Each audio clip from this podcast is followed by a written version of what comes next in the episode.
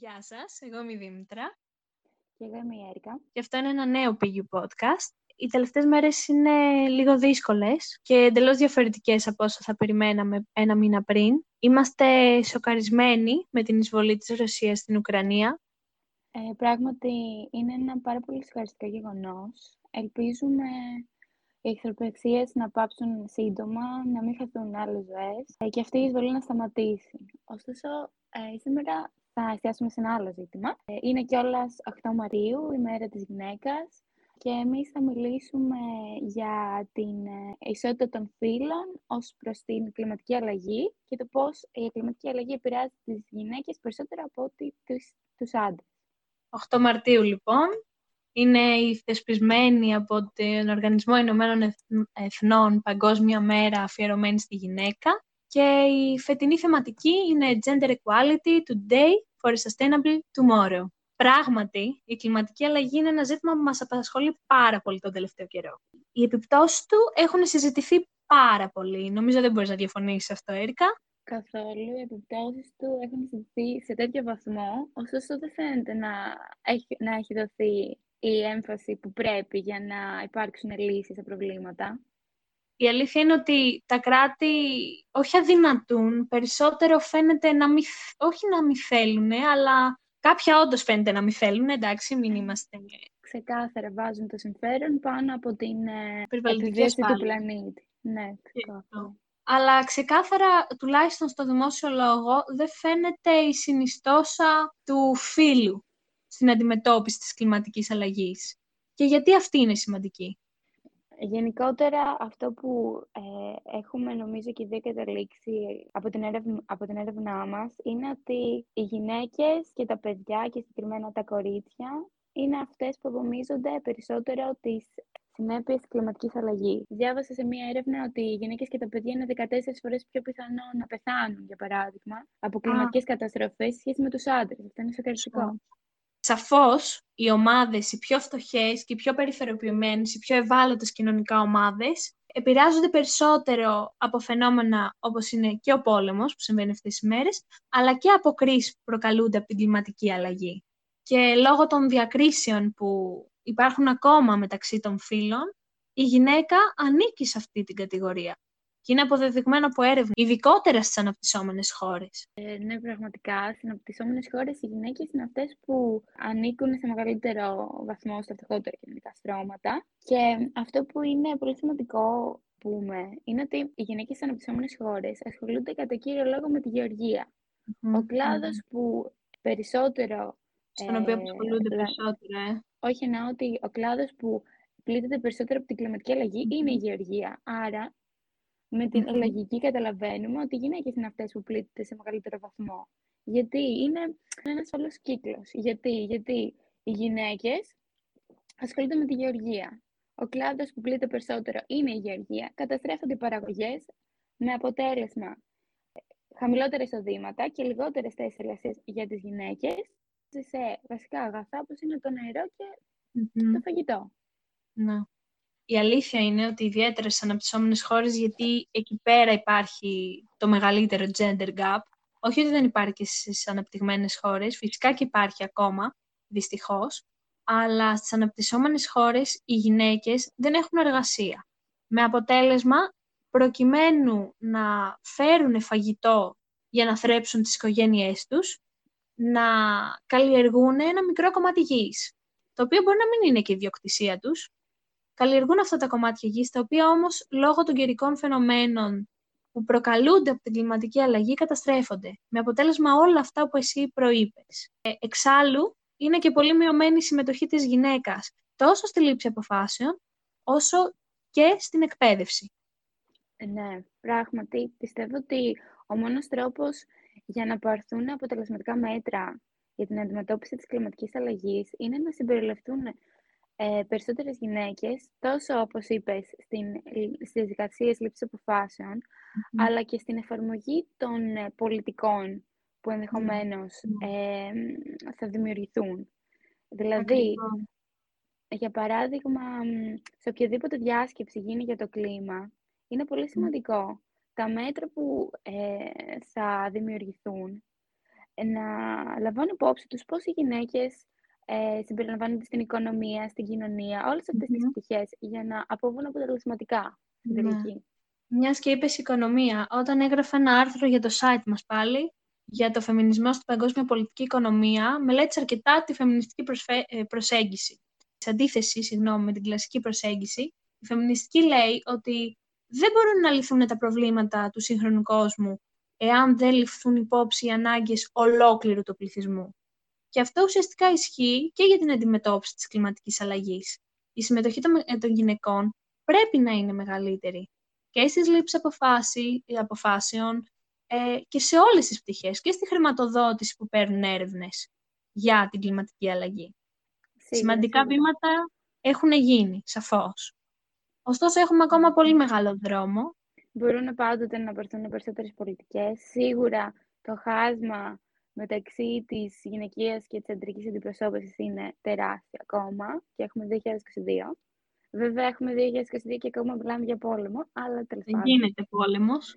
Γίνονταν Γίνεται πόλεμοι, πόλεμος. εντάξει, εχθροπαξίες είχαμε και σε άλλα μέρη του κόσμου. Ξεκάθαρα, ναι. Αλλά ποιος το περίμενε στην Ευρωπαϊκή Ήπειρο αυτή τη στιγμή; Έχουν γίνει, όπως προείπα, πολύ σημαντικά βήματα, λοιπόν. Και ένα από αυτά, ποιο θα έλεγες στην Έρικα; Θεωρώ Να το πεις. πιο σημαντικά από όλα, ε, σχετικά κιόλας με το κλίμα, είναι η Συμφωνία του Παρισιού το 2015. Μπράβο, πέτυχε. Συμφωνείς; Σωστή απάντησή σου, μπράβο. Έλα. ε, αυτή η συμφωνία είναι πάρα πολύ σημαντική, είναι μνημειώδης, καθώς όλες οι χώρες ε, συμφώνησαν ε, στο να περιορίσουν το φαινόμενο του θερμοκηπίου ε, κάτω από τους δύο βαθμούς και στοχ- στοχεύουν συγκεκριμένα στους 1,5 βαθμούς. Και γιατί είναι μνημειώδης αυτή η συμφωνία, γιατί ουσιαστικά είναι η πρώτη φορά ε, που τόσες πολλές χώρες, νομίζω η συντριπ- η συντριπτική πλειοψηφία των χωρών του κόσμου, αποφάσισαν και ουσιαστικά συμφώνησαν στο να έχουν κοινή υποχρέωση να δουλέψουν συνεργατικά ώστε να μειώσουν τα επίπεδα εκπομπών άνθρακα. Μμμ. Βέβαια, το αν καταφε- κατάφεραν να υλοποιήσουν τους στόχους αυτούς είναι ένα άλλο θέμα. Και άλλο podcast. Ναι. Μιας και είπες λοιπόν για Paris Agreement, να πω ότι μαζί με το Paris Agreement θεσπίστηκε και το Green Climate Fund, ένα fund λοιπόν για την κλιματική αλλαγή, το οποίο υιοθέτησε κάτι πάρα πολύ σημαντικό για- σχετικά με το θέμα με το οποίο συζητάμε. Στο mandate λοιπόν του Green Climate Fund υπάρχει πρόβλεψη για gender policy, δηλαδή η πολιτική με βάση το φύλλο. Δεν το έχουμε ξαναδεί αυτό. Τουλάχιστον εγώ δεν έχω κάτι υπόψη μου, δεν ξέρω για σένα και με την έρευνά μου δεν βρήκα κάτι. Θεωρείται προπορία. Νομίζω ναι, δεν το έχω ξανακούσει ούτε κι εγώ και δεν είναι και πολύ διαδεδομένο. Πρώτη φορά τα ακούω. Να σε ενημερώσω λοιπόν Για να με ότι τα σέβα. οι τρεις βασικοί τους στόχοι είναι πρώτα απ' όλα να υποστηρίξει τις παρεμβάσεις και τις καινοτομίες κατά της κλιματικής αλλαγής μέσω μιας ολοκληρωμένης και υπεριεκτικής φιλετικής προσέγγισης. Προσέγγισης δηλαδή με βάση το φύλλο, όχι με βάση τη φύλλη, γιατί φιλετική λέμε και αυτή. Κατάλαβα. Δεύτερος στόχος λοιπόν είναι να προωθήσει τις επενδύσεις που βασίζονται στην ισότητα και ελαχιστοποιούν τα κοινωνικά, κλιματικά, περιβαλλοντικά ρίσκα, καθώς και τα ρίσκα σε σχέση με το φύλλο. Και τρίτος στόχος είναι να συμβάλλεις στη μείωση του gender gap μέσω επενδύσεων χρηματοδοτούμενες από, από αυτό το fund, ώστε να αντιμετωπιστούν ζητήματα ισότητας. Μιλάμε, όπως προείπα, για μια τεράστια καινοτομία, είναι μια προσέγγιση που πρέπει να υιοθετηθεί και από τα και εντός των εσωτερικών πολιτικών των κρατών, γιατί όπως είπαμε, αν δεν συμπεριληφ- συμπεριληφθούν όλες οι ανάγκες όλου του πληθυσμού, δεν θα μπορέσουμε να λύσουμε βασικά προβλήματα της σύγχρονης κοινωνίας. Ναι, και είναι πάρα πολύ σημαντικό αυτό, γιατί όπως έχει υποθεί από κάποιον σοφό, που δεν θυμάμαι το όνομά του, αλλά σίγουρα η κλιματική αλλαγή, αλλά και οποιαδήποτε κοινωνικά προβλήματα, δεν είναι ουδέτερα ως προς το φύλλο. Πάντα υπάρχει και πάντα παρουσιάζονται φυλετικές διαφορές, δηλαδή διαφορετική αντιμετώπιση γυναικών αντρών. Και είναι πολύ σημαντικό να το έχουμε υπόψη μας αυτό. Και μιας που, ανέφερες, που αναφέραμε τώρα την ε, Συμφωνία του Παρισιού, αυτή η συμφωνία είναι σημαντικό να πούμε ότι προήλθε από ένα COP, το COP21. Τώρα θα μου πείτε τι είναι το COP. Το COP είναι ένα ακρονίμιο για το Conference of the Parties. Είναι ουσιαστικά μια διάσκεψη παγκοσμίου επίπεδου που πραγματοποιείται ε, για την κλιματική αλλαγή συγκεκριμένα και για άλλα περιβαλλοντολογικά προβλήματα. Όπως είπαμε, η Συμφωνία του Παρισιού προήλθε από το COP21. Επίσης, θεωρώ πολύ σημαντικό να αναφέρουμε και το COP25. Γιατί, Γιατί ήταν ε, μια διάσκεψη για το κλίμα που συμπεριέβαλε σε μεγάλο βαθμό τις γυναίκες. Γιατί οδήγησε στην ε, διαμόρφωση ενός πενταετούς πλάνου σχετικά με την ισότητα των φύλων και την περίληψη των γυναικών σε κλιματικές δράσεις και διάφορα projects. Αυτό το πλάνο πιστεύω πως ονομαζόταν, νομίζω, Lima Work Program on Gender και πραγματικά μετά από αυτό που, που είπες εσύ για το gender policy της Συμφωνίας mm-hmm. του Παρισιού είναι ένα παραπάνω βήμα για την συμπερίληψη των γυναικών. Και ήταν πραγματικά συνοδευόταν και από ένα gender action, action plan, δηλαδή συγκεκριμένα πράγματα. Και φτάνουμε στο επόμενο μικρό βήμα, το COP26, όπου, συζητήθηκε, όπου συζητήθηκε πάρα πολύ. Θεωρήθηκε ως ε, μια αποτυχία, γιατί περιμέναμε πάρα πολλά από τα μέρη των Ηνωμένων Εθνών. Δεν τα είδαμε.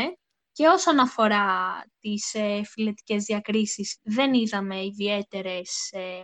Ιδιαίτερη βελτίωση των ναι. Πραγμάτων. Και επίσης θεωρώ πως θεωρήθηκε και αποτυχία, επειδή οι διαστάσεις του προβλήματος έχουν τετραπλασιαστεί χωρίς να λαμβάνεται καμία δράση απολύτως. Και όσες δράσεις δεν είναι λίγο ανεπαρκείς ή δεν είναι συντονισμένες, γιατί μιλάμε για ένα πρόγραμμα παγκοσμίων διαστάσεων, το οποίο χρειάζεται συντονισμό, ο οποίος δεν υπάρχει, δυστυχώς.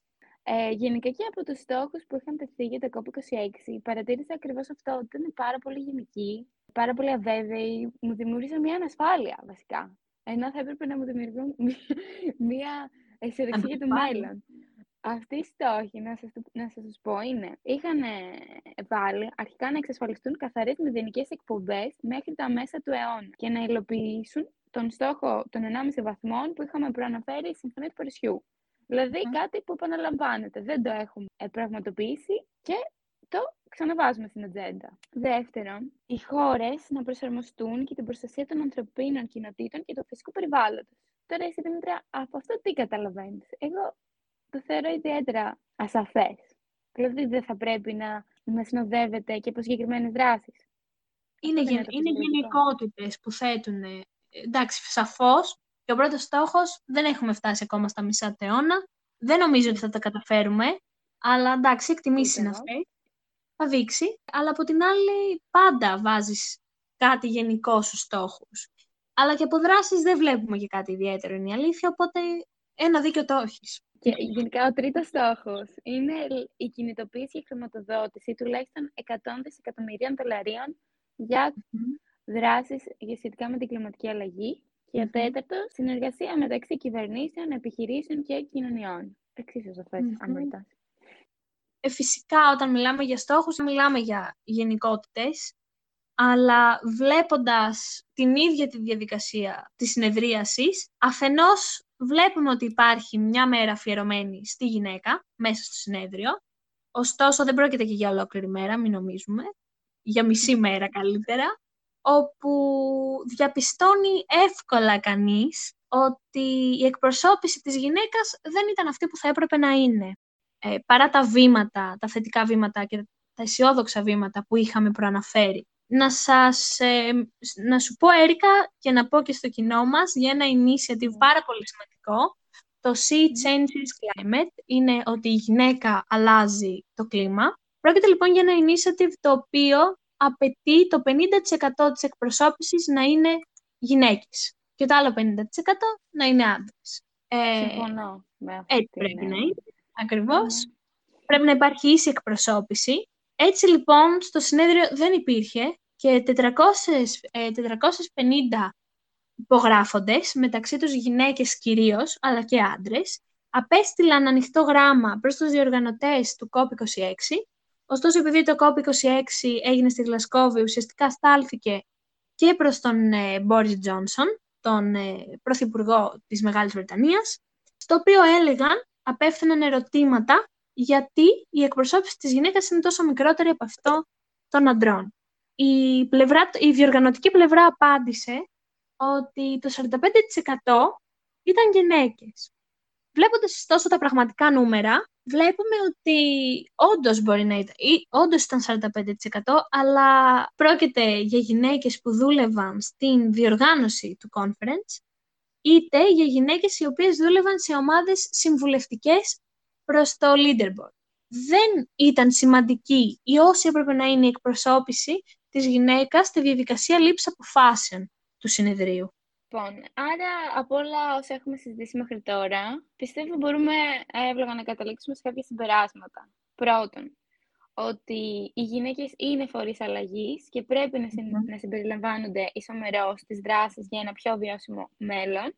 Έχουμε καταλήξει στο ότι η ανισότητα των φύλων σε συνδυασμό με τον κοινωνικό αποκλεισμό των γυναικών και τον αποκλεισμό τους από τη λήψη αποφάσεων, από τις διαδικασίες λήψης αποφάσεων, οδηγεί στο να μην λαμβάνεται υπόψη ο ρόλος τους, ε, τόσο για την, κοινωνική, για την κλιματική αλλαγή όσο και για άλλα κοινωνικά θέματα. Και τέλος, πως ε, από διάφορες έρευνες που διάβασα, οι χώρες που έχουν μεγαλύτερη αντιπροσώπευση των γυναικών στα κοινοβούλια τους, η εκάστοτε χώρα, έχουν αναπτύξει και πιο συμπεριληπτικές ε, περιβαλλοντικές πολιτικές. Mm-hmm. Επομένως, σε τι καταλήγουμε, ότι οι γυναίκες είναι πάρα πολύ σημαντικές για την ομαλή λειτουργία αυτής της κοινωνίας. θα προχωρήσουμε σε δύο προσωπικότητες που μας έκαναν πολύ μεγάλη εντύπωση. Ε, ποια θα αναφέρεις εσύ, Δήμητρα, αρχικά; Πρέπει να αναφερθούμε στην Ουαγκάρι Μάτι. Πρόκειται για μια εμβληματική προσωπικότητα, για μια εμβληματική γυναίκα που πρόσφερε πάρα πολλά στην κοινωνία της Κένιας, στην αφρικανική κοινωνία, αλλά και σε όλους μας. Γεννήθηκε λοιπόν στην Κένια. Ε, είναι η πρώτη γυναίκα που απέκτησε PhD, έκανε λοιπόν τη ε, διδακτορική της διατριβή στην Κεντρική Αφρική.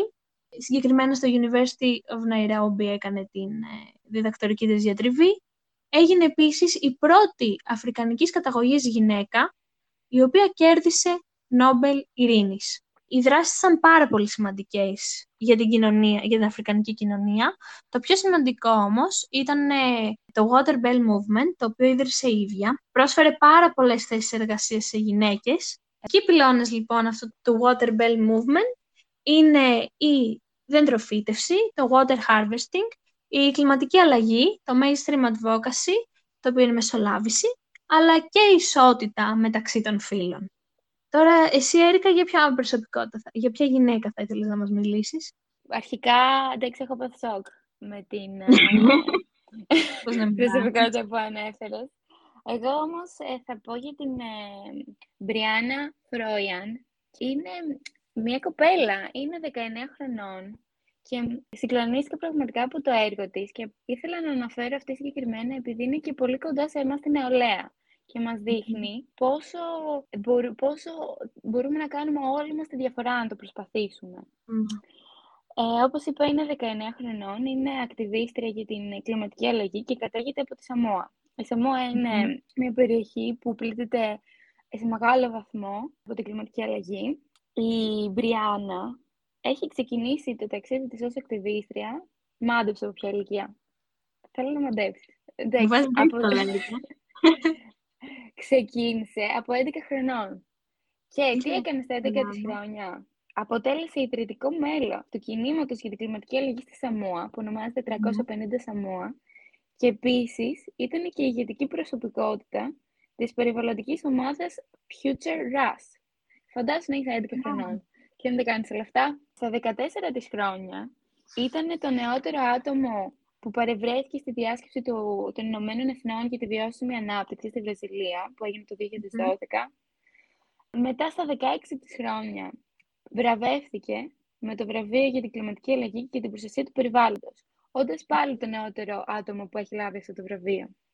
Γενικότερα, η Μπριάννα ε, στις ομιλίες της, σε όλες αυτές τις διασκέψεις, πάντοτε συμπεριλαμβάνει και παρουσιάζει την οπτική της νεολαίας, τις ανησυχίες mm-hmm. τους, τα αιτήματά τους για την κλιματική αλλαγή. Γιατί όπως και να το κάνουμε, οι καταστροφές θα πλήξουν τις μελλοντικές γενιές, τη δική μας γενιά και τις μελλοντικές γενιές. Οπότε είναι πάρα πολύ σημαντικό να συμπεριλαμβάνεται η νεολαία σε όλες αυτές τις διαδικασίες. Και θα έλεγα το πιο σημαντικό από τα επιτεύγματά της είναι ότι έλαβε μέρος στη διάσκεψη για το COP26 που λέγαμε την ημέρα της γυναίκας, ε, την ημέρα που ήταν αφιερωμένη για τη γυναίκα δηλαδή, και έφερε μαζί της ένα κινούμενο έργο τέχνης. Ήταν μια, ουσιαστικά μια τεράστια μαριονέτα, ύψος 3,5 μέτρα.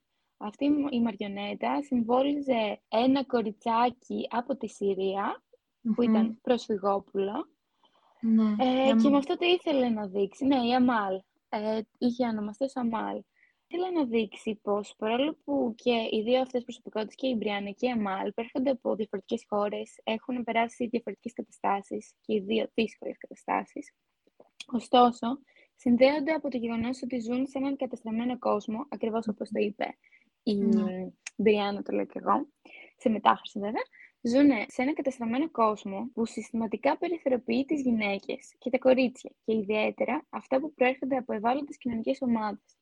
Δηλαδή, δεν έχει να κάνει με τη χώρα προέλευσης, με τα προβλήματα που αντιμετωπίζει ο καθένας, αλλά το γεγονός ότι όλοι μας και όλες οι γυναίκες και όλα τα κορίτσια αντιμετωπίζουν αυτές τις διακρίσεις και πρέπει να υπάρξει ένας τρόπος να συμπεριληφθούν στις διαδικασίες λήψης αποφάσεων. Πράγματι, αυτές οι γυναίκες και πολλές ακόμα αποτελούν παραδείγματα που μας δίνουν έμπνευση για να είμαστε κι εμείς και όλες οι γυναίκες και όλοι οι άντρες και όλοι οι άνθρωποι, leaders, για να αντιμετωπίσουμε την κλιματική αλλαγή. Αυτό είναι το PU Podcast. Σας ευχαριστούμε πάρα πολύ που μας ακούσατε. Θα σας ξαναδούμε στο επόμενο. Ευχαριστούμε πολύ. Γεια σας. Γεια σας.